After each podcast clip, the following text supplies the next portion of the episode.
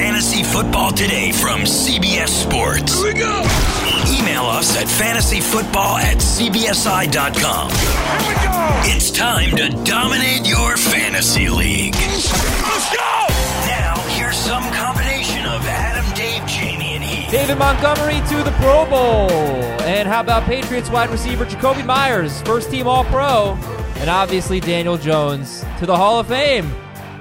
Yes to all three of these, obviously. Welcome to the show here on Friday. A very fun Friday on the Fantasy Football Today podcast. We will finish up running back ADP. We will talk about the Duke Johnson trade. Really, they couldn't have done that before the running backs preview. That was kind of annoying. Um, and we will get into some preseason football, do some regulating, and bring on a special guest in just a moment. Dave, I'm not overreacting, am I? No, not at all. And I'm just I'm proud of you for restraining yourself for about four seconds before bringing up Daniel Jones. But to be fair, to be fair, Mm-hmm. he looked fantastic. He, he looked good. He did. A lot of quarterbacks look good. Uh, hey, Ben Gretch, who's joining us today at Yards Per Gretch on Twitter. Dave is at Dave Richard. I am at Adam Aizer. Uh, ben, who are you putting in the Hall of Fame based on last night's games? Uh, I mean, Baker Mayfield could, could go there just on on six pass attempts. I was really pumped about the Cleveland offense, how fast they played. Uh, Yes. But yeah, I, Daniel Jones, I think, yeah, I think you said Pro Bowl, but definitely start getting his bust ready. No, I he said, said I Hall of said Hall of Fame for, Dan- Yeah. Okay. for Daniel Jones. Yeah, and I actually did a Twitter Adam will poll take him to be all-time president of the of the earth if he could right now. I did a Twitter poll last night. I think it said, "Is Daniel Jones going to the Hall of Fame?" A yes, B yes, or C too soon to tell. And I, I believe yes won. The, at least the combination of the two yeses. Uh, all right. So, in all seriousness, very some important takeaways from preseason week one already. I think what happened in the Broncos backfield was really interesting and discouraging. I think what happened in the Chargers backfield was interesting. We'll talk about it all. And yeah, I was very impressed with David Montgomery. Were you guys impressed with David Montgomery? It was it was pretty cool. Pretty good stuff. Is it wrong if I say that I'm not impressed, but rather it's just what I expected? Sure. No, that's that's fine. That you- Because and, and a- actually I have a criticism on it, okay. but for the most part he's exactly what I. Okay. All right, we'll get to that. So Houston acquired Duke Johnson from Cleveland for a fourth round pick that could become a third round pick. Ben, give me your breakdown of uh, the fantasy impact of this trade. Yeah, so I mean, I think it's uh, it, it's maybe not as much of an impact as it immediately seems. Um, Lamar Miller's value was always going to be a little bit shaky because we didn't know who that second running back was going to be, but we expected them to add somebody, and and bringing in Duke is probably more of a hit than than people who have been drafting Lamar Miller would hope for. Uh, I think it really damages his potential to uh, to to hit any type of receiving ceiling, which he hasn't really done in Houston. Uh, and then Nick Chubb, I mean, it, it definitely boosts Nick Chubb his potential for a massive workload. But they really like Dontrell Hilliard in a similar role. He only had nine touches last year. They were all receptions. So, and you still have Kareem Hunt coming back later. So I don't know that it really changes Chubb's uh, like season long projection too much. It just kind of raises his ceiling a little bit for me. I'm not necessarily jumping him up a ton because I, I, I think that that Hilliard's still going to play as a second second back and potentially in the passing game. I'll tell you what, I I agree with Ben almost exactly. And it's funny because we we the Duke Johnson news came out after we recorded the podcast session, but before FFT. And we went on FFT live noon Eastern, CBS Sports HQ, and Jamie and Heath were over the moon for Nick Chubb. They they put him in round one. They said he's I believe they both have him as a top five fantasy running back. They they are they are crazy for him now, just because Duke Johnson left town, and I don't get it. I I, I love Nick Chubb, and I think he's got a chance to have a great year. But I know he's going to siphon off some work to somebody else, whether it's Natrell Hilliard or somebody else. The the Kareem Hunt factor is is going to be there after eight games. It's going to be annoying. If Nick Chubb is great, it doesn't mean that Uh, Kareem Hunt's going to do nothing, but he's going to spell him a little bit. And there will be times where the Browns will not want to have Nick Chubb on the field. They're going to want to rest him. Maybe they're going for a playoff run. So Kareem Hunt's going to play then. I still, I, to me, this trade almost didn't change anything for me with any running back in my rank. And it, it, Chubb moved up a little bit. I can't I can't take Le'Veon Bell ahead of Nick Chubb anymore. I just I like Nick Chubb too much. But I'm not taking him in round one, not even in non PPR. I can't bring myself to do it. Hmm. Well, yeah, let's let's go through a few numbers. If you look at Nick Chubb after the Carlos Hyde trade, his pace in those games, weeks 7 through 17 was 282 carries, 1317 yards and 10 touchdowns. That's his pace when he started, plus 32 catches for 238 yards and 3 touchdowns. When you remove Duke Johnson, you're not removing a, a 70 catch guy. Duke Johnson only had 47 catches last year. We've seen him have, uh, I think, a 70 catch season uh, in his past. Uh, when he was the number 11 running back in fantasy in 2017, he caught 74 passes, but last year, just 47. But I'm, I'm hopeful that Chubb can get at least 40 catches. He did have a stretch where he caught uh, like three three to three catches in three weeks in a row for 33 to 44 yards and two receiving touchdowns. So he showed he can do it. Caught a pass on the only drive he played in yesterday. Um, so moving him and, ahead of ahead of Le'Veon Bell and Ben, how about you? Would you take Le'Veon or or Chubb? No, yeah, I would take Chubb. I I think you can certainly move him up a little bit because of the increased upside that I mentioned, but it's also worth noting, yes, Chubb caught a pass last night. Dontrell Hilliard played a lot in passing downs last night. He caught three balls. He caught two on that first drive from Mayfield when they were in the, the shotgun no huddle. So it, it does look like they're going to use him in a role similar to Duke Johnson. So it really does come down to that receiving side. I think we already projected Chubb to be a very strong runner. In PPR leagues, you got to get plenty of catches. And you're right. I think he probably does have 40 catch upside at this point. But over the last two years, uh, with the rise of the the multi-dimensional dual threat running backs, the top nine backs in PPR, both of the last two seasons have had at least 50 catches. Mm-hmm. Uh, Chubb could probably break that mold with 40 catches because I think he will be a very strong runner and and get plenty of uh, touchdown opportunities as well. But we are seeing more of a trend towards backs that do both, and so he does need to catch more passes for me to have him as like a like like a running back seven, like he just was in our in our average ranking there. I don't think I'm going to bump him up that high necessarily unless we we find out for sure that he's going to play a lot more on passing downs. And the fact that Hilliard was in with the first team offense, caught two passes with the first team offense last night, I think indicates that he might not be. Okay, and it indicates that Hilliard well, himself might be a little bit of a sleeper. So that's a good absolutely. point. And we talked about Chubb a lot on yesterday's show, and, and you can you can still apply a lot of what we talked about. Now, going to finish up here. Lamar Miller, like 25 catch kind of guy. So um, but but look, there there are three years in a row. If you look at the other running backs on Houston, you're talking about around 150 to 160 carries, in addition to the well over 200 that Lamar Miller's been getting. They just run the ball so much. So, uh, you know, what does this mean, Dave, for Houston? Does Duke Johnson set a career high? I think his career high is 104 carries. Does he, when do you draft him? You know, how many catches do you expect from him? What What are you thinking for the Houston backfield right now? In PPR, I would consider Duke Johnson in round nine or ten. Non PPR, bump it back around ten or eleven. Um, the the Texans wanted to get somebody to be in that passing downs role. It's clear they talked about it during the offseason, and now they've got somebody with with Duke Johnson. And I think that he's going to be in line to get 50 or 60 catches and maybe he'll go ahead and get you know 70 or 80 rush attempts. But I don't think that that changes too much for him. I think if there's any change at all, it's that he's got a, a slightly better path to being an every down back because Lamar Miller with his 1600 touches and average above average play, I think we can call it that.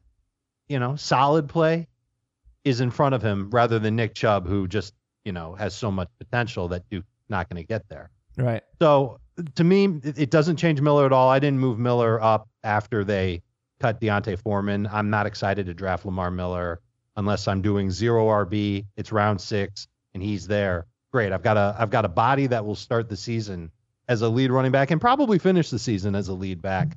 So that's pretty much all the nice things that I can possibly say about Lamar Miller. And Duke Johnson's gonna obviously have more value in PPR. Um, should get a bunch of catches. I we we did note Heath and I did the research. Uh, Heath did it correctly. I actually messed up when I did it. Um, Deshaun Watson has not thrown more than 17% of his target to running back in Houston in his two years there. And last year, that number was 13%. And one more thing, we know that Keke Coutee got banged up in the preseason game on Thursday night. If that injury is more serious than initially believed, that would help Duke Johnson as a short area target for for uh, for Deshaun to lean on. Mm-hmm. Yeah, but I could also make the case that what Saquon Barkley did for Eli Manning, what Christian McCaffrey did for Cam Newton, the way their completion percentages went up, I think Duke Johnson could have a really good effect on Deshaun Watson.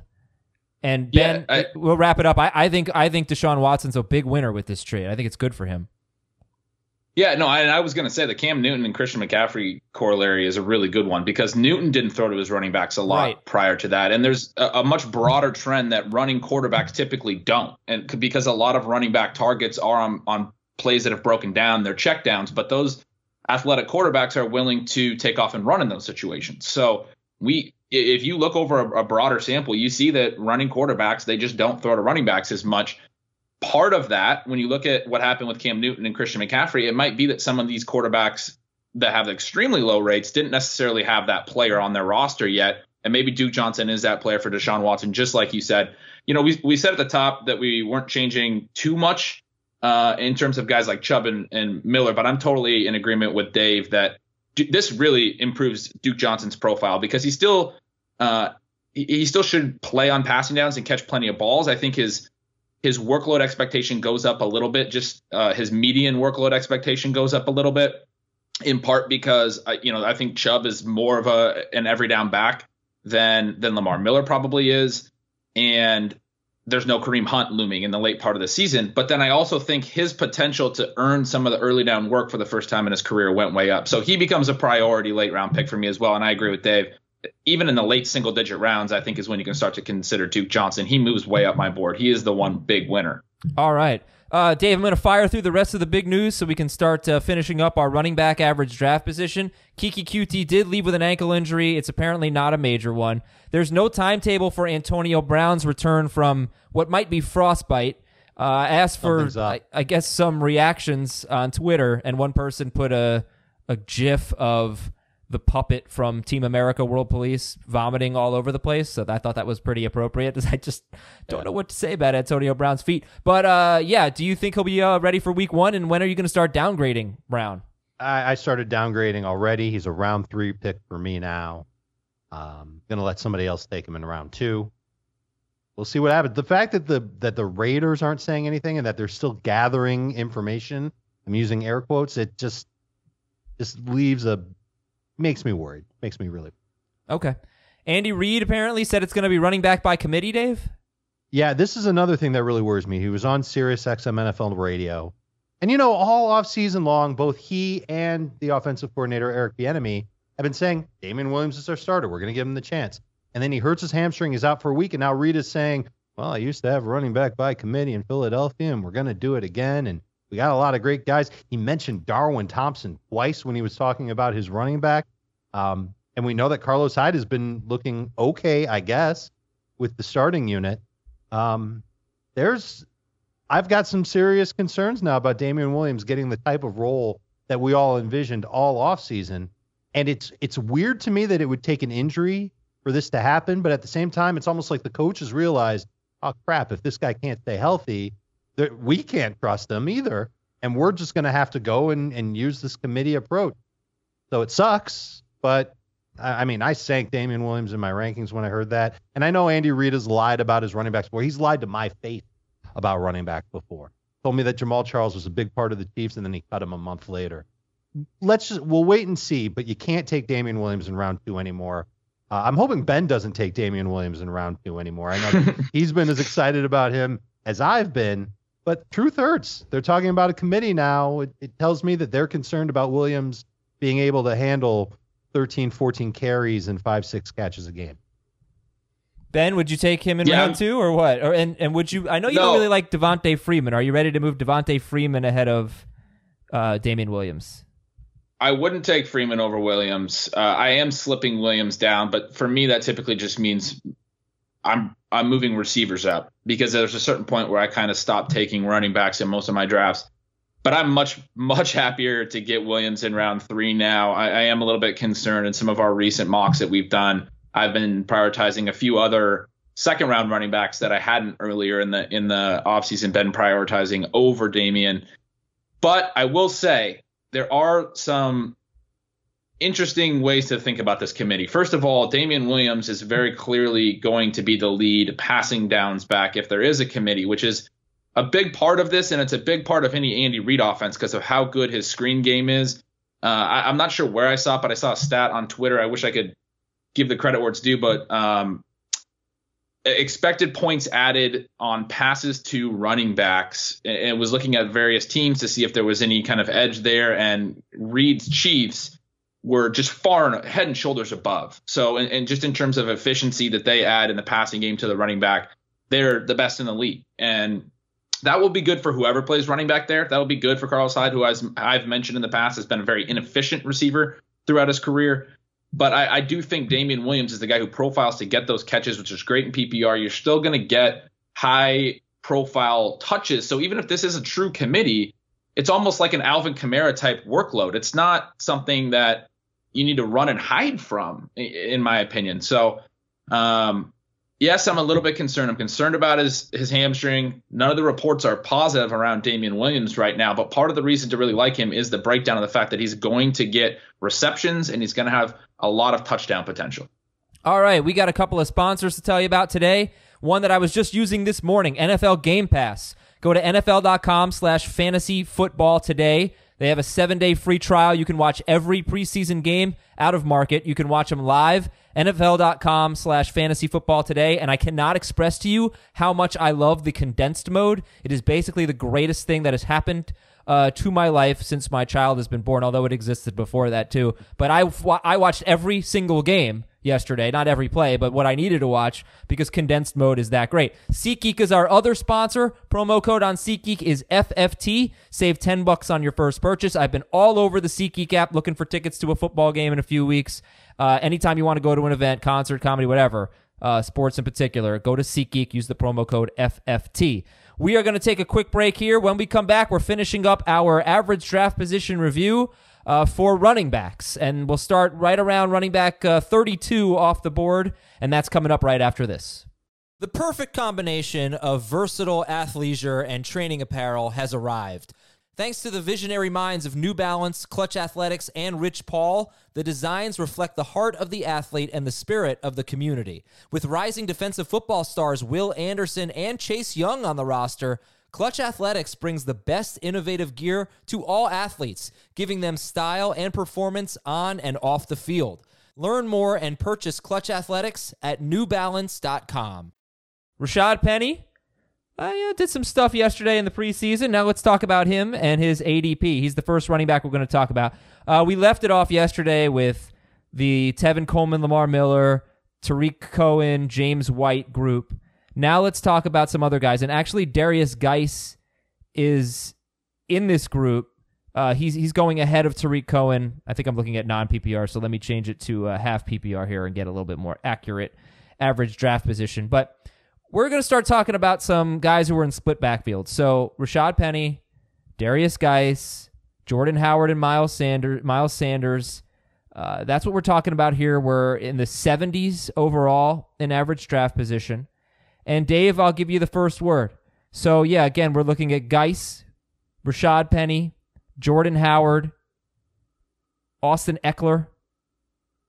What do you think? You know, and then Latavius Murray and Miles Sanders. So, again, everybody who's in some type of committee, who are you looking at? Who are you favoring?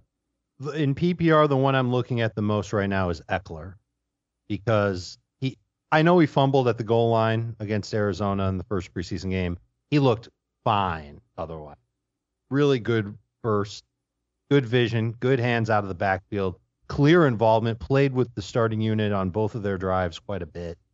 And uh, I, I, think he could be, I, I think he could have a monster year if Melvin Gordon sits out until he absolutely positively has to report, if he even reports at that date. So he's worth the risk of a round six pick at this point.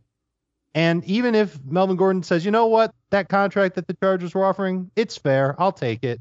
You know that Austin Ekeler is still going to get nine, 10 touches per game. A lot of them will be in the passing game. He could be a good flex for you. Certainly a great bye week replacement at running back. So I don't think we would take him in round six if Melvin Gordon was there, but he still retains some value, which keeps the risk minimized when you take him in round six. Right behind him is Rashaad Penny because he's going to be in a tandem. We know he's going to play a lot each week. I think that both Seahawks running backs are going to be involved in the passing game a decent amount each week, maybe two, three catches each. I, I, I think that Rashaad Penny uh, and has great value if something happens to Carson, and also has decent standalone value as a bye week replacement running back from game to game. And then I'll ask you, Ben, about the Eagles running backs and the Redskins running backs, and when you're willing to take them and who you want to take. Yeah, I mean, if it's Washington, it would be Darius Guice, but the short answer for those guys is that I'm I'm kind of fading their entire backfield. If I'm taking anyone, it might be Chris Thompson really late in the PPR league. I think he's still going to play and catch passes, and I think Guice and Peterson are going to, especially with Guice's health, they're going to they're going to both play. That's what all indications seem to to be pointing towards. So you know, this sounds like a three-headed monster in a backfield for an offense that's not going to score a lot of points. That's not conducive to fantasy success. But for the Eagles, I think Miles Sanders is a little bit more interesting. Um, the Eagles have been one of the heaviest committee teams over the last few years. It's been heavily discussed, obviously, and and that's something that a lot of people are expecting to change this year with the addition of Miles Sanders. And I think that's possible. I, I don't necessarily know that it's likely. The fact that they brought back Darren Sproles means that they, you know, they're they're going to expect him to play on passing downs. They have Jordan Howard to play on on early downs and and potentially some goal line work. So Sanders is really going to have to stand out to eventually earn a, a, bigger share of the offense. But I think of all these guys on these two committee backfields, he's the one that I think can do that and maybe midway through the season earns a 15 touch role that could be pretty valuable in a in a much better offense than Washington's. So he would be the one guy of this uh, of either of those teams that I'm considering in this range of the drafts. Ben, who would you rather have, Austin Ekeler or Miles Sanders? Ooh, that's close. I think I might take Eckler. I mean, I I really like what Dave said. He, he has this great combination of the passing game work and is going to get some goal line work. He's caught multiple touchdowns over the last couple of seasons. Uh, it's not a great sign that he fumbled on the goal line and then Justin Jackson converted a goal line rush later, and they're kind of competing to see who would have that role. But assuming that that Melvin Gordon's holdout becomes uh, a, a real thing, I think Ekeler has a lot more upside than than Miles Sanders does, at least early in the season. Um, I could see the argument for Sanders as more of a later later season upside play, but uh, I would I would probably go with the guy that I think is going to get a lot of touches early on, even if Gordon's back. Ekeler had 17 or 18 touches in three of four games that Melvin Gordon missed, and he those were the only three games he played that Melvin Gordon missed. So that's good, and a lot of those were catches as well. Um, there, there really are a lot of interesting running backs. I think Latavius Murray has has very favorable ADP in my opinion. Sean Payton said that Alvin Kamara's role isn't really going to change. So that leaves, you know, a lot of opportunity for Latavius Murray. Mark Ingram, I think, had 12 carries inside the 10, I want to say, um, in 12 games. So, you know, it's just there's a lot of work in the red zone and near the goal line. And Latavius Murray going in the seventh round, and, and sometimes a lot later than that. It really depends on the site you're looking at for average draft position. Uh, Dave, so Latavius Murray, Royce Freeman. Who would you prefer of those two? I'll take Latavius. Just because I'm the Broncos offense is kind of scaring me a little bit. I know Freeman had the nice run. Uh, he I believe he lost yards on either lost a lot of yards on one run or he lost a little bit of yardage on his other two carries. Um, mm-hmm. yeah. yeah. I'm I'm not I'm not a huge believer in Freeman. Uh, so I'm I'm not going to pick him. Latavius in that Ingram role, again, serviceable flex if you need him. A very good number three running back. Uh, you don't have to draft him and Kamara if you don't want to. He's he's he's one of the number two running backs in the NFL that has very obvious standalone value. Not to mention, if, point, if Kamara gets hurt, we're talking about huge upside, right? Monster workload. Right. Yeah. Monster, monster work. He's probably and, on a lot of Ben Gretch teams. That's my guess. Latavius Murray. Yeah, he's definitely somebody that I'm targeting. I mean, I, I talk a lot about the receiving and, and goal line work. I don't necessarily think uh, that he's going to get a massive receiving role right away, but you're right about the the upside if something were to happen to Kamara. But the the red zone work for the Saints is unlike any other team in the league. The last 3 seasons, their running backs as a group have scored 27, 24 and 24 touchdowns. No other team's running backs in that span have had a season higher than 25 touchdowns. So the Saints average over those 3 years is just over 25 touchdowns. It's more than any other team's highest season. This is a team that consistently will churn out 20 plus touchdowns for their running backs. Absolutely Kamara is going to get 10, 14, maybe more of those, but uh, there's still it's really really easy to still project about eight for Latavius Murray and, and, potentially double digits on the touchdown side of the equation. And then and then like you guys are both saying, if something happens to Kamara, the upside in this offense would be really huge for him. He'd probably start to see more receiving work as well. So I think he's a very good uh, target in the middle rounds for sure. And I'll tell you what, I, I've I've poo pooed Latavius in the past, and you just can't do it anymore. The the way that he plays, he's got a nose for the end zone. Um, at least six touchdowns each of the last four years. He's had anywhere between 700 and 1,000 total yards each of the last three years. Opportunity has been something that's been it was an issue last year, not so much the two years prior. And he's a decent pass catcher as well, 79% career catch rate. So he can he can end up filling in for Kamara very well if something happens to him. And even if nothing happens to him, he could catch a couple of passes per game to kind of support that floor that he's Mm-hmm. Uh-huh. Yeah, let me let me yeah, so, no team- let, us sum it up. Let, let, me sum it up and, and ask you this, right? Beginning uh, basically round seven in a 12 team league, we're in the 70s in ADP and going a, a few rounds here. Some of the running backs coming off the board. I'm going to read the names, and, and again, I just want names because we already talked about them, but uh, just to kind of put a bow on it, tell me the guys that you feel like you're going to be owning, uh, you know, that you're going to want to have a share of. Rashaad Penny, Miles Sanders, Latavius Murray, Darius Guice, Austin Ekeler, Darrell Henderson, who I haven't mentioned, Jordan Howard, and Royce Freeman. Um, I said a lot of names there. Ben, who are the ones that you think you'll own the most? Well, we start to get into this range where I, I start to pick up running backs again in, in, drafts. So I'll own a lot of those guys. But for me, it's always that combination of receiving and touchdowns. Um, Jordan Howard's one that I wouldn't necessarily, but a lot of those names and especially younger backs that can potentially break out are guys that I will have some. I mean, okay, so Ekeler, yes. Penny, yes. Miles Sanders, yes. Um, Darrell Henderson, yes. I want to get some shares of all those guys. Who's your very literally favorite? named? I'm sorry, Dave. Ben, who's your oh, your number ahead. one? I have Henderson and Penny ranked the highest of that group, um, and then Ronald Jones and Sanders come in a little bit lower for me, and Latavius Murray right behind them. Dave, what do you got? I got six names in a row in my running back rankings in PPR that you'd mentioned.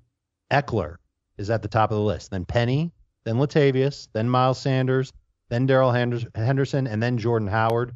At the not on that group, the, but the last name is Guice for the reasons Ben mentioned. It, it's a bad situation for him. I don't see him having a lot of 15 plus touch week. Okay. Yeah, uh, Ekeler would be higher in my rankings too. I just haven't moved him up enough yet. I just want to point out that yesterday I do think the two most revealing things in preseason, in my mind, uh, other than how good David Montgomery looked, what the Chargers backfield looked like and what the Broncos backfield looked like, and they both really looked like. Uh, you know that they wanted to be pretty close to 50-50 although Ekeler no, Ekeler got more work but both Ekeler and Jackson worked on the opening series both got work at the goal line Phillip Lindsay and Royce Freeman, both of them got work near the goal line. Both of them got at one catch. There was a 50 yard run for Royce Freeman. I thought Phillip Lindsay, even though the numbers weren't great, four carries for 10 yards, I thought he, he looked good like he always did. So it's just, those are kind of scary situations. But right now, Royce Freeman does have, I think, good ADP in round eight when Phillip Lindsay is going uh, probably in round five now after, yep. you know, some of the reports there's a really important note on that, and that's just the overall offensive uh, potential. So for the Chargers, Philip Rivers has thrown, I think it's seven running uh, touchdowns to running backs in each of the last two years. He uses them in the red zone through the passing game. We saw it with Danny Woodhead back in the day. And, again, we, we just we're talking about the Saints. That's the type of offense that you can have a committee and still have an elite running back in it. Uh, so when you you know I, I'm a little bit more concerned about the committee with certain teams than others, and that's what you really got to consider when it comes to the committees. Okay, guys. Uh, let's go to the next group of running backs here. Ronald Jones, Kareem Hunt. Uh, real quick, Dave, draft Kareem Hunt or no? He's he's going so early, eighth round. Jeez. I yeah, that's terrible. I hate spending that type of draft capital on somebody who I'm not going to be able to use for the first more than half of the fantasy season and the first half of the NFL season. You know he's not going to be there. I can I can bring myself to draft him in round 11 or so when I draft Nick Chubb. Otherwise, I'm pretty much never drafting Kareem Hunt. Okay. So after Kareem Hunt, we're looking at Ronald Jones, Damien Harris, Adrian Peterson, Jaylen Samuels, LeSean McCoy, and Peyton Barber. Ronald Jones, both Bucks guys, Damien Harris, Adrian Peterson, Jaylen Samuels, and uh, LeSean McCoy. Dave, your thoughts? Oh, there's there's a lot of names in there that I'm not excited about at all. Like not a great group. Uh, I'm not excited at all about LeSean McCoy. Um, I, I expect Devin Singletary to be that guy. Uh, I Devin Singletary didn't show a lot in the first preseason game, but he was evading tacklers and doing some I of the things it. that he I did. liked him. Yeah. Yeah, uh, uh, his college film is just unbelievable. Uh, somebody who's in this range who I've moved up, obviously in the last day, is Carlos Hyde, just because of the apparent committee coming to Kansas City, and he seems to be best suited for early downs work there. So you can't ignore that anymore. He, he's he's not the same guy that he used to be, but another running back who, if you're going zero RB, can get you off to a decent start theoretically. Absolutely. Mm-hmm. And Jamie talked about Jaylen Samuels as a sleeper. Dave has talked about how he likes Damien Harris. We're going to keep an eye on the Bucks backfield, but Ben is certainly rooting rooting for Peyton Barber. And by the way, we're we're past pick 100 at this point. I'm no, I'm sorry. Stop rooting for Ronald Jones. Sorry, he's rooting for Ronald Jones. Uh, I thought Ronald, that was intentional. no, that was total total slip up there. Uh, uh, all right, so I'll Ben, root for I'll root for Barber. I'll root for Ronald Jones. Ben, to uh, to wrap it up, and I'm sorry, I just don't think we can go too much farther here. We're already 50 running backs in. Kalen Ballage, Jerick McKinnon, or let's say Matt and Matt Breida, Devin Singletary, Justin Jackson. He's going probably too late at 128th overall on Fantasy Football Calculator. Yeah, he's a top 100 pick. Duke Johnson's ADP, he's is obviously going to rise. Uh, Ito Smith, uh, I'm not sure it's not Hill who's going to be the backup to Freeman. I don't know, but I know Ito looks terrible. he's yeah, and he didn't really do much last year either. Um, ben, who are some late round picks that you want to speculate on? Yeah, I mean, Breida's a big one. I, I, think McKinnon, he just had another setback. We expect him Yeah. to not really actually play now throughout the preseason, it sounds like, or at least for the next couple of weeks, he's going to be out. So Breida, I think, should be jumping up draft boards. He was their leading rusher and almost ev- eh, eh, leading running back in almost every category, including the receiving side last year. Uh, obviously, Tevin Coleman's there, but I, I'm expecting a Coleman Breida duo for the most part going into the season. Um, Duke Johnson is a, is a definitely a name that I would target that you just uh, mentioned. Jaylen Samuels, again, pass catching profile in a good offense. If opportunity opens up, if an injury happens, which we're all hoping doesn't happen to anybody, but it does happen sometimes at the running back position. If that opens up and he gets more rushing work, he would have extreme upside uh, in Pittsburgh. So that's kind of the profile of the player I'm looking at. You can you can pretty much guess my other targets on that list based on that. Who who has a receiving profile in their background? Who's on a good offense and can get touchdown work? Yeah, and Jamaal Williams and Dexter Williams for the Packers probably need a look as well. Dexter Williams had 14 carries for 62 yards with Jamaal Williams and Aaron Jones hurt. Uh, so keep an eye on them. Ryquell Armstead might be the handcuff to. We'll talk about handcuffs in a little bit to Leonard Fournette. Uh, and Alfred Morris is going 61st overall at running back, 161st overall, and he might get some work if Ezekiel Elliott holds out. All right, when we come back, preseason review. Uh, we got a lot to talk about here, and we won't overreact, I promise, but we will certainly react. And then we are going to read your emails. We're going to read some five star review questions. We are going to do some regulating. Stick around, more to come on Fantasy Football today. This episode is brought to you by Progressive Insurance. Whether you love true crime or comedy, celebrity interviews or news, you call the shots on what's in your podcast queue. And guess what? Now you can call them on your auto insurance too with the Name Your Price tool from Progressive. It works just the way it sounds. You tell Progressive how much you want to pay for car insurance, and they'll show you coverage options that fit your budget. Get your quote today at progressive.com to join the over 28 million drivers who trust Progressive. Progressive Casualty Insurance Company and Affiliates. Price and coverage match limited by state law. I want to thank everybody for all your five star reviews, like this one. Out of Adam, Dave, Jamie, and Heath, who is most likely to Google themselves, and why is it Heath? I like that. Uh, somebody telling me that I pronounced the word important wrong. I say it with a D instead of a T, so I will work on that. And uh, one person saying the only reason he's seen the movie Die Hard at age 28 is because of our show.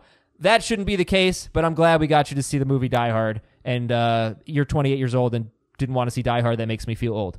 Uh, ben, who was a big preseason standout for you on Thursday night? I'm going to say the whole Browns offense. I loved the fact that the first team offense played out of the shotgun, played fast. Uh, three or four of their snaps came with 20 plus seconds on the play clock. We do see a little bit more no huddle typically in the preseason, but I'm expecting and hoping that this offense is going to be very vertical this season with the addition of Todd Monken from Tampa Bay as their new offensive coordinator. He has a history in very vertical passing games, and so does Freddie Kitchens from last year with the Browns, and they had plenty of air yards too. Prior to that, being with Bruce Arians in Arizona, which was a very vertical passing game. Uh, so both their head coach and their offensive coordinator seem to favor that type of an offense. Spread them out, get routes going downfield, and and last night what we saw from Baker was he ended up getting the, the defense backing off a lot and checking down to the running backs plenty. But it's it's a very modern offense. It's great for fantasy production. I'm very excited about the Browns offense after what I saw last night. Well, Dave, to be fair, the, yeah. the broadcast said that they were going to come out and pretend it was the two minute drill. So Okay. I don't know if that's exactly going to be what the Browns do all the time. If they did, it would be amazing. But I, I think there's a lot to take away there. Baker looked great. The receivers that he threw with looked great. And the checking down was also a huge factor. And I think we'll continue to see that. Um, a lot stood out to me. We, we talked about David Montgomery. Um, I, I- think that just about everything they did at Iowa State was on display against Carolina's backups. I wish he were a little bit faster. And I think Yeah. you can see that when you watch him play that he he's got this whole arsenal of moves. He reminded me of Bret the Hitman Hart, the excellence of execution, because he was he he had so many tricks up his sleeve, so many ways that he could make plays. Just a master technician, uh, as, as as master of a technician as you can be when you're as young of a running back as he is. But he does not have that breakaway speed, and so that means that he's just going to have to have a good amount of volume um, in order to be very helpful for fantasy. We talked yesterday about how many touches he could have. I think that there will be games this year where he will have 20 touches. I think most weeks it'll be around 15. But uh, the, the the short yardage touchdown he had against the Panthers is evidence enough that he can handle that role. Uh, and I think the team kind of rallied around his style. I think the Bears like him a lot. Um, you saw after the touchdown, he had a big old hug with Matt Nagy. I, I could see him finding a thousand total yards and seven touchdowns this year. I'm ready to take him in late round four. I would hope for more than that, to be quite honest. But yeah, that wouldn't be so bad.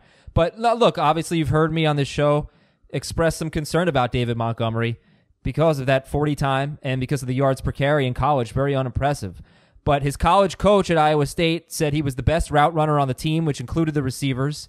And Matt Nagy said that he has some of the best vision he's seen in a long time. So maybe he's just the kind of guy who can overcome his uh, lack of elite speed. And I just thought he looked great. It's one preseason game against backups. I'm pretty sure it had to be against backups, at least some backups. So um, you know, we'll we'll temper it a little bit, but definitely a good start for him. Uh, my standout was Montgomery, but I, and I mentioned the splits in the Chargers and Broncos backfields. Anything else that really stood? I mean, there were some other guys, Dolphins wide receivers and Patriots wide receivers. We got to talk about. I think I know this is kind of crazy and deep, but Corey Davis didn't play, but Adam Humphries got so many targets from Marcus Mariota. And I Yeah. do wonder if the 14 team PPR league or something like that, if maybe Adam Humphries should be a guy that we're looking at with a late round. There pick. a there is a swelling of slot receivers who are going to be interesting late round PPR pick. Jamie's talked about Trey Quinn with the Redskins. I've talked about Trent Taylor with the 49ers. And I think I think Humphries is going to be another one of those guys. This is going to be the slot receiver for Tennessee to begin the year. And yeah, very good opportunity for him to continue to rack up six targets in the game. I believe they were all from Mariota, right? I think so. I mean, it was like it all I came think so, really too. early, if not almost. Right. And it just it makes sense to me that an offense that wants to be conservative like Tennessee will use a short area target frequently. And Humphries will be the main one of those guys. Delanie Walker will also get in there. Walker's shot up my rank list. He's a top 10 fantasy tight end. Uh, Um, okay, uh, let me let me move the- on from that. Dave. Humphries Humphries makes sense as someone who is deserving of some attention. Let's talk about Kalen Ballage and Kenyon Drake. The, the final numbers for Kenyon Drake don't look good, but I, look, they're going to have some offensive line issues. Uh, if you watch that game, his first carry was something like nine Nice. yards. It was Yep, really it was nice. a nice run. and unfortunately, he was kind of bottled up a lot too. But he got the first work. Um, Dave, where are you right now in the Dolphins' backfield? I'm not excited about either one. Uh, if I had to pick one, it's still Drake. I think he's best suited to handle it, win a game, and they're trying to score a touchdown late to get back into it against whoever they're playing, and, and he would be the one in there. Uh, I was watching this game with my wife late last night, and I I used a disparaging comment for Kalen Ballage on one of his first runs, and then he later scored, and he he looked great on. Can't remember if it was a catch or a run, but he had a real nice play. It was it was a run, 16 yards, um, and then he scored later in the drive. So I took back the disparaging remark that I made about him. But I don't think I don't think I don't think either one is going to help you win your fantasy league. I think Ballage will provide nice depth. I think Drake can help you in PPR more than Ballage will, but I, don't seek them out. If if they, settle for them, You wouldn't take them both. maybe 'cause- but- round five PPR yeah, on Drake. round round five or six for Drake. He's currently going in round six and a half PPR. Round eleven for Ballage. Which ADP do you like better, Dave? Probably Drake. Uh, listen, Ballage in round 11, it's hard to argue with, but I don't know how often I see myself starting him. And I don't think he's going to end up being a breakout player this year unless something happens to Drake. I think you you got to like Drake more because of his receiving, but I think I would take Ballage at ADP personally. Okay. Uh, ben, wide receivers. Jakobi Meyers for the Patriots. He caught two touchdowns, a three yard touchdown pass, a five yard touchdown pass. Maurice Harris caught a touchdown, and N'Keal Harry had two catches for 36 yards. He's been dealing with a little bit of a leg injury. He limped off. Um, so you've got that those Patriots wide receivers. Preston Williams for Miami. Big day for him. They're they're getting excited about him. He's an undrafted free agent. Four catches for 97 yards. Heath put in like six percent of his budget in a dynasty league on Preston Williams and got him.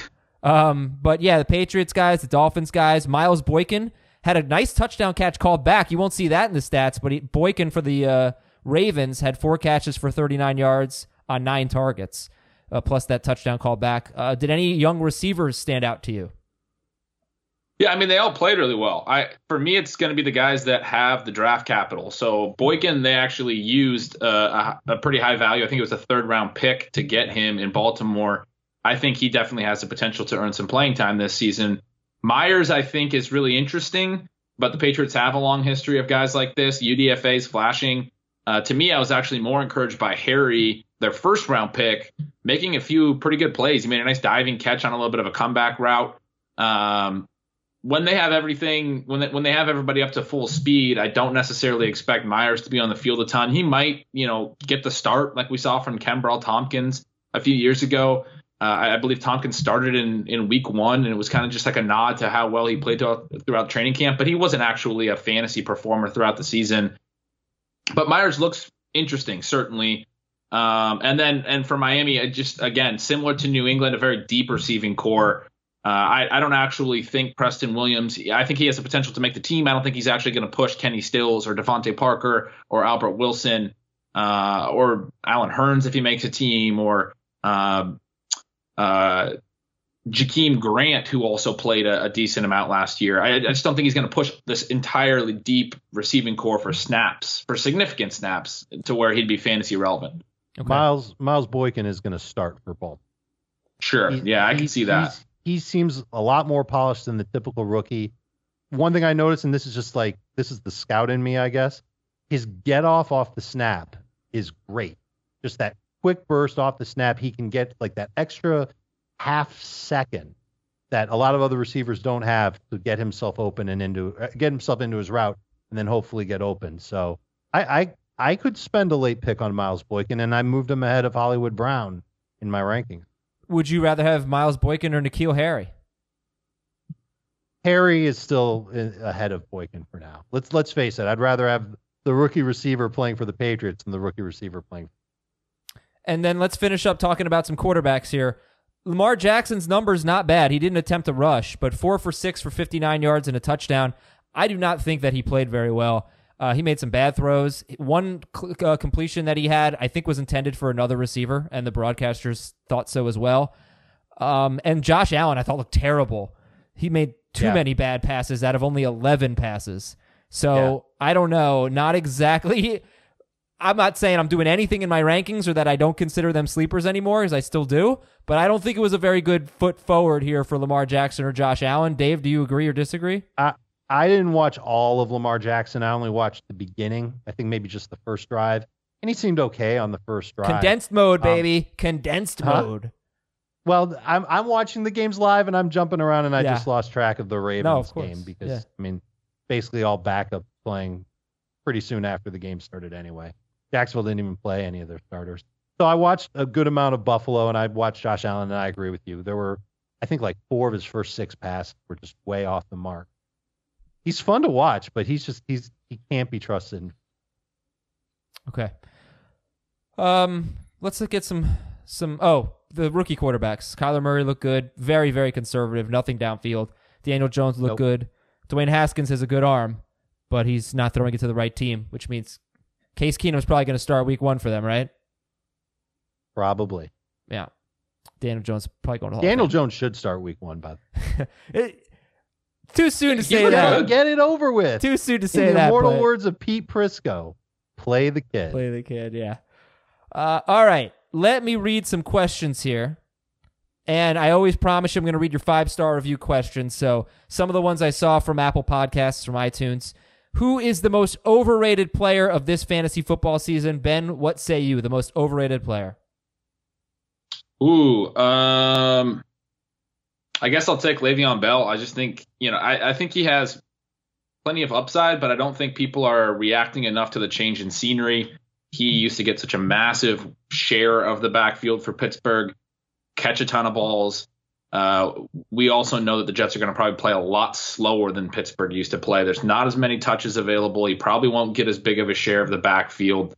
Uh, and there's actually probably a little bit of concern that he can have the same type of receiving upside that he had playing with Ben Roethlisberger, who would always extend those plays and dump down to him.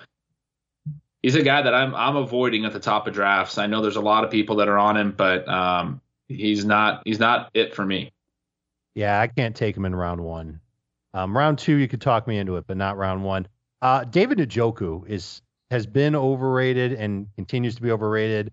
When I see him go as one of the first ten tight ends in the drafts that I'm in, I actually feel good about it because somebody else is taking a player that I don't want, which means the player that I will want has a better chance of falling to me. He's a top 100 pick. I on ADP, I wouldn't take him in the top 100. He is, he's behind a lot of the streaming tight ends that I'd rather begin the season with. All right, that's David Njoku. From Alex, how do you set up a keeper league? How many players? How long can you keep them? And it's an auction, so what is the price? Dave, what would you recommend setting up a keeper league in an auction? Okay, so in a in an auction, I would have it where if you want to keep a guy from the last year to this year, you have to add five bucks to his price from what you got him at the auction the year before. So if you got a guy for a buck, James Conner for a buck last year, this year he'll cost six. The year after that, he'll cost eleven. How many years can you keep him? You can keep him as long as you want, but you got to keep paying the price for him each year. How many keepers? Three. All right, Ben, next question's for you. Keep two of these three. George Kittle in round nine, Aaron Jones in round 12, Damien Williams in round 16. I guess, man, I want to know if I could keep him for multiple years because that would lead me towards Kittle and Jones more. But uh, I think I'd probably be Williams and Kittle without knowing that. Uh, Williams, I think, has less potential, obviously, to be a keeper again next season. But uh, whereas I think Jones does. But yeah, for me, it would definitely be Kittle, and then depending on the the length of how long you can keep a guy, Williams if you're really playing for this year, Jones for longer term. Dave, uh, this is a question from Apple Podcast. I drafted Kyler Murray with my last pick, but Lamar Jackson is on waivers. Who do I take? Kyler. And this one makes me sick. It is from Tebow904. Ugh. And it says, Go Gators. Ugh. Hey, Jim, Dwight, Michael, and Pam. That's the office. Correct me if I'm wrong, but you guys use a lot of if then scenarios when talking about draft strategy in the first two to three rounds. Can you explain the logic in not drafting directly from your top 200 list for at least the top 18 to 24 players? This is, Ben, this is the kind of email I would expect from a Gators fan. Um, but why don't we go ahead and answer it anyway? Why don't you just draft uh, based on your top 100 list or 200 list for the, your first two or three picks? It's. I mean, I actually, I, I tend to. I, I tend to have kind of Oh, a script Gators of, of top players of of how I want to go. I. I think you can go a lot of different directions in the first couple rounds. It's the third or the fourth round where I start to know what positions I want to target. So I, I actually agree with the with the emailer that I think it's fine. Uh, I'm interested in Dave's take because uh, I'm interested in these if then ideas. Well, I don't think you go crazy with the if then. I just think you use a little bit of logic when you draft. And if you're up and there's only one running back that you really love, and there's five or six receivers, you know you can get a Oh, receiver sure. with your next pick. I, I think in round one it makes sense to just stick to your big board. Round two you'll probably stick to it a lot more. In round three, just yeah, don't be a don't be a slave to the rank list. Don't be a robot. If it makes sense with whoever the top guy is, go ahead and take him. Usually that worked out for me too. But sometimes if if if value will present itself later and you know that value will be there, you go in a different direction. Okay. And that really applies to quarterback drafting, by the way. Here's an email from David. David, uh, Dave, where's David from? He is from Pensacola, Florida. I knew it. I knew you were going to say that. I knew. I was like in my head. I was like, he's going to say Pensacola. Wow. If you get Alvin That's Kamara, weird. That is one of the weirdest things that I've seen you heard you say, seen you say because you're right there, but heard you say on the podcast. and you believe it That's too. crazy. Like uh, it's an obvious. Right. All right, I'm going to think of a number one through ten right now. What is it? six. Holy cow! Yes. Yes. All right. if you get Kamara, I'm freaked out right now, Ben. what What is- what is happening? I, Dave and I are simpatico here. Uh, if you get Alvin You guys- Kamara, what is the priority of getting Latavius Murray on a scale of one to ten? Two. I agree too. Hmm, I'll, I'll bump it up to five because I like Latavius Murray's ADP independently, so it makes it makes it a little bit more palatable. Um, Sure, but if you're Uh, taking How happy Kamara- would you be starting both of them in the same week? no, but I, I think you're drafting Murray as a bench player. You know where he's going, so I, You know, I think guess you you're can right, and- start both Yeah, because of all the touchdowns in the both. back. in non PPR, yeah, I, I don't Yeah. want to You, start. you both. could because of all the touchdowns, but what I would say is if you're taking Kamara in the first round, you're hoping that a lot more of those touchdowns go towards Kamara. So you're already like you're already kind of leaning towards a specific strategy, and I think you want to try to maximize upside. I think taking both as a floor play, you're probably going to get plenty of production out of the combination of the two. But Murray's ADP is high enough that I don't want to handcuff at that point. That's too early for a handcuff for me. I want to take another upside player in in the range where you'd have to take Murray. But Well, is what is that player. range? Is what now? We've talked about it on the show. It's like round seven.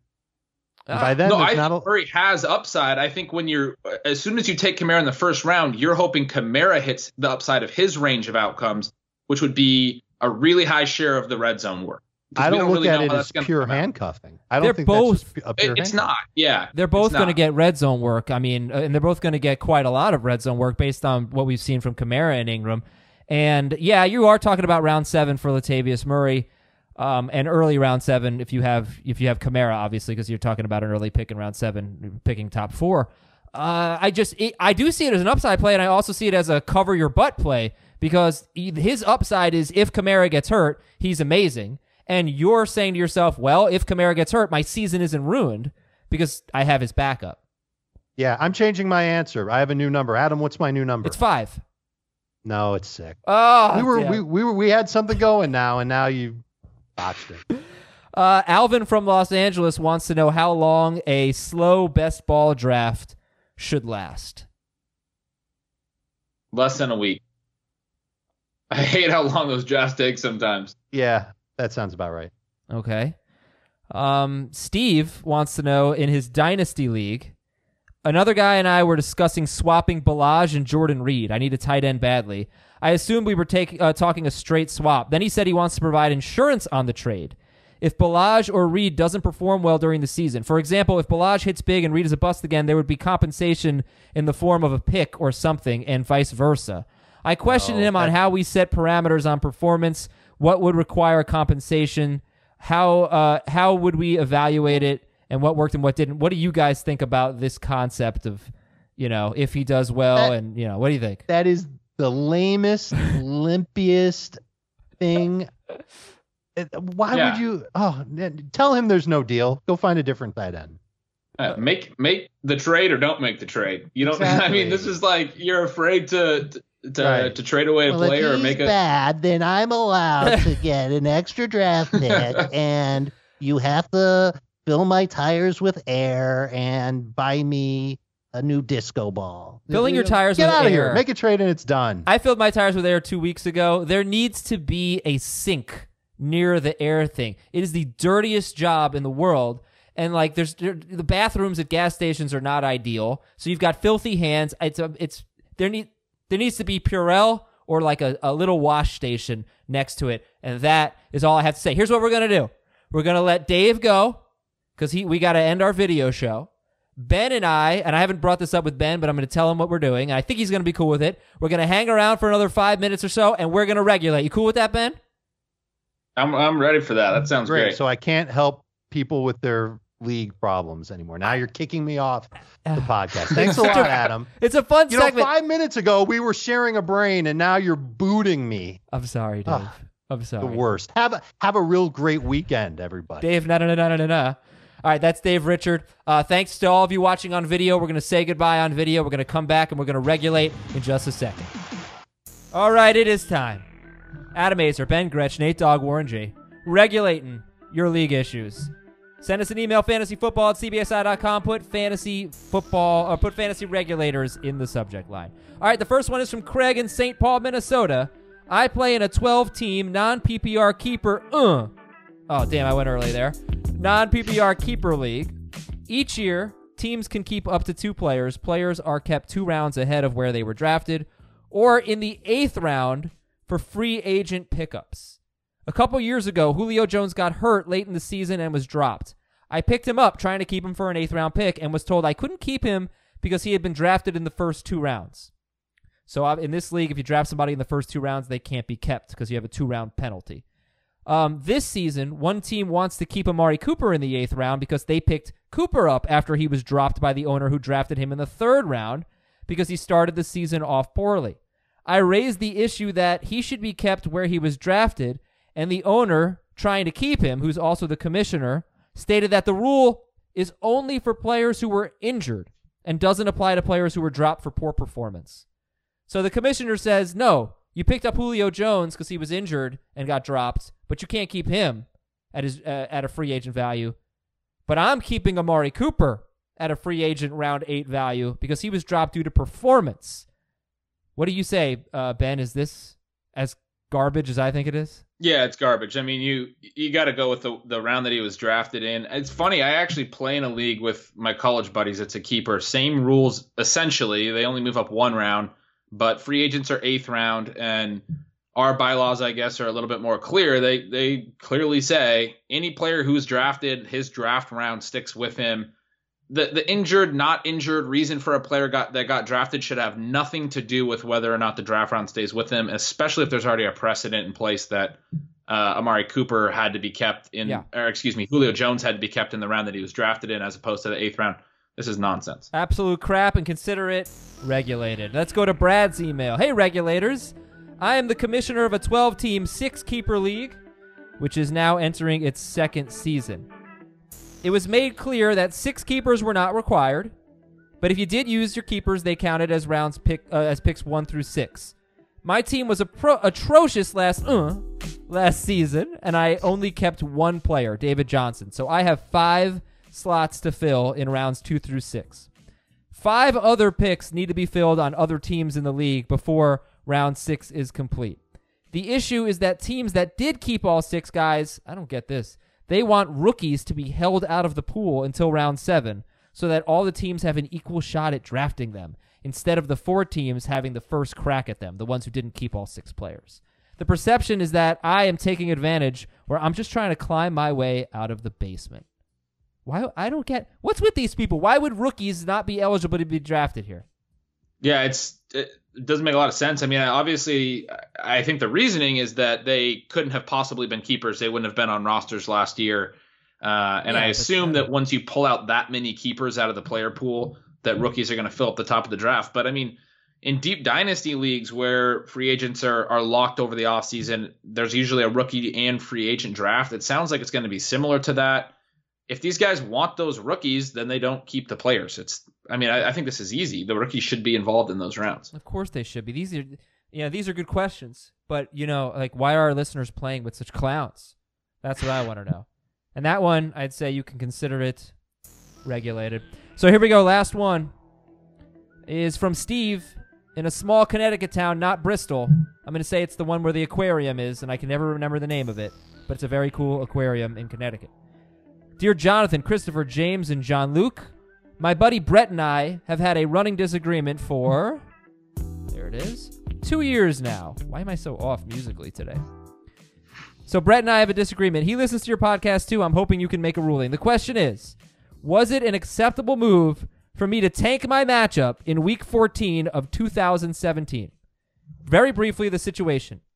It was the week before the playoffs in our Dynasty League, four team bracket, weeks 15 and 16 are the playoffs. The top four teams had clinched. The only question was seeding. Bret was in first place and I was in fourth. I decided to tank my week 14 matchup to guarantee that I stayed the fourth seed, ensuring that I would play Bret in the semifinals because his RB1 Ezekiel Elliott would be out suspended for week 15. I was pretty sure the number two and three teams would beat me if I played either of them in the semifinals. Without telling you the outcome yet, was this an acceptable move or is tanking always bad? Yeah, I am on the tanking is always bad scenario. This is a scenario like th- this. The specifics here make it seem okay, uh, but I've been in leagues where people have done that the last week, and it's actually cost another team a playoff spot because they, uh, the team that they allowed to beat them, then got into the playoffs, just you know, strictly because of that. There's just too many ways it can go. I think you know. I understand the owners want to be able to uh, act in their own in their team's own best interest but I also think there's an element where like you have an obligation to actually put out a a decent team every week and try to win your week. This type of strategizing isn't necessarily. I think it, it messes with the competitive balance. But it's personally. vague, you know, because like what what if you just use your roster that you've been using all year, but you just make some intentionally bad start Right. sit decisions? Yeah, and You people know, it's just vague. people will definitely do that too. Uh, I mean, at least in that scenario, there's the potential that those backups do well, right? But when you start to actually pull guys out of your lineup and take a zero and let somebody else win, that can certainly that's just a slippery slope, and I think that's a problem. Yeah. You can start to control who makes the playoffs and all of that.